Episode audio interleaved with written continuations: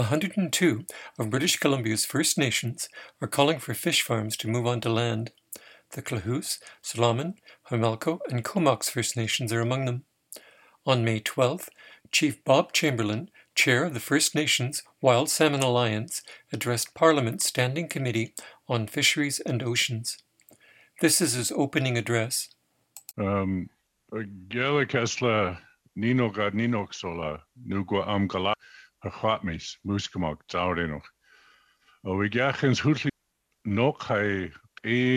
Lokalat British Columbia. I've acknowledged you all as knowledgeable and respectful people, uh, giving me my traditional name of Galagame. I'm from what you may know as the Broughton Archipelago. And the words today that I'm going to share are from my heart on behalf of many, many First Nations of British Columbia. Thank you for allowing me the opportunity to present to you today. I open my testimony to you stating that the First Nation Wild Salmon Alliance completely supports the previous FOPO meeting presenters, Andrew Bateman and Brian Riddell of the Pacific Salmon Foundation, and Gideon Mordecai of the University of British Columbia. Their combined testimony outlines extremely well the absolute disaster that is the Canadian Science Advisory Secretariat in relationship to the open net pen fish farm industry. CSAS as a peer review secretariat has zero credibility with the First Nation members of the First Nation Wild Salmon Alliance. When one examines the CSAS process, this is, of course, no surprise at all. A so called science peer review process that allows a proponent, fish farm company, industry, and stakeholders, industry associations, to participate from the beginning to the end of this process is utterly and completely lacking of any measure of objectivity or credibility.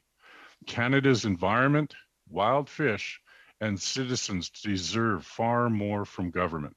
CSAS is a shining example of the environment within DFO that needs to be meticulously analyzed and restored back to its original mandate the mandate of actually working to protect the environment and wild fish for Canadians.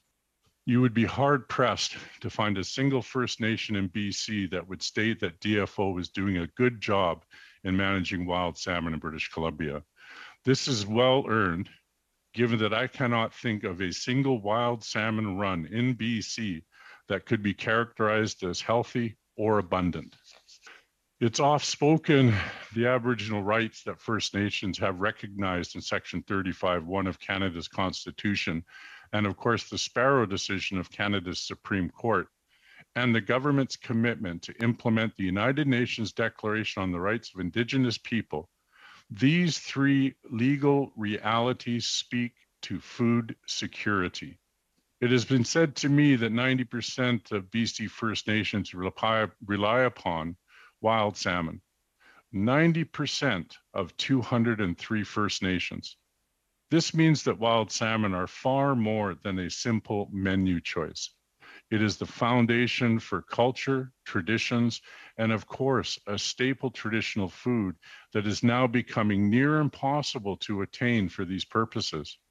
The decision DFO Minister Joyce Murray will be making soon needs to be deeply guided by the legal realities of the Supreme Court of Canada and Canada's constitutional protection of Aboriginal rights.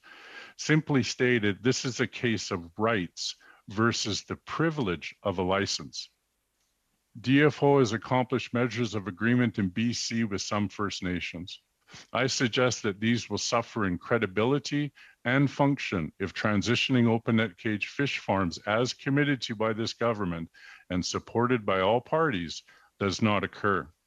A recent poll of British Columbians demonstrates vast support for this transition. I attended a recent DFO ministers roundtable for this transition.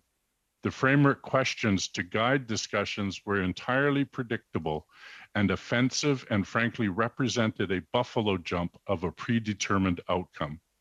This opinion was expressed very clearly by all First Nation chiefs whom attended, demonstrating further the need for substantive change within the DFO to remove science from management so a minister can enjoy clear information and recommendations that are unbiased, not to continue having government direction consistently undermined by B- DFO staff.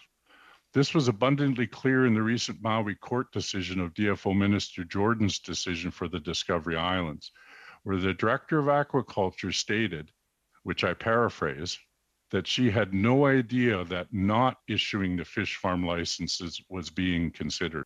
This is preposterous, as I know for fact that Ms. Allison Webb attended many of the First Nation consultation sessions with Discovery Islands First Nations, which I was part of. Not issuing these fish farm licenses was spoken of at every consultation session. Previous FOPO reports and both federal and provincial governments' commitments to UN DRIP call for greater involvement of First Nations in the management of wild salmon in British Columbia. This is also found within the previous DFO Parliamentary Secretary MP Terry Beech's What We Heard report pertaining to developing and implementing the transition of open net cage fish farms from BC waters. This needs to occur. For today's topic of CSAS and science, First Nations can play a clear and objective role in this effort. One outcome of the Broughton Fish Farm LOU, which I helped negotiate, and of course is the first time Canada uh, witnessed the implementation of the United Nations Declaration on the Rights of Indigenous People. One of the outcomes was the building of a genome lab housed at the Okanagan Nation Alliance hatchery. This prepares First Nations to accomplish science that is leading edge with an outcome that is focused solely on identifying disease and pathogen threats to constitutionally protected food security. True arm's length resourcing for this lab could be invaluable to safeguard severely depleted wild salmon and escape the environment of DFO as a captured regulator of the fish farm industry. Environment, wild salmon, and First Nations and the citizens of Canada deserve far better than what we are experiencing today. When I was part of the consultation process for Discovery Islands, the first question that I asked Jay Parsons was about the CSAS process itself. And I asked him about the proponent of science, about industry, and about stakeholders. This elicited about a four minute speech non answer. The committee had set a five minute limit for witness presentations, and at this point, Chief Chamberlain was informed he'd exceeded it. You've been listening to Chief Bob Chamberlain, Chair of the First Nations Wild Salmon Alliance, addressing Parliament's Standing Committee on Fisheries and Oceans.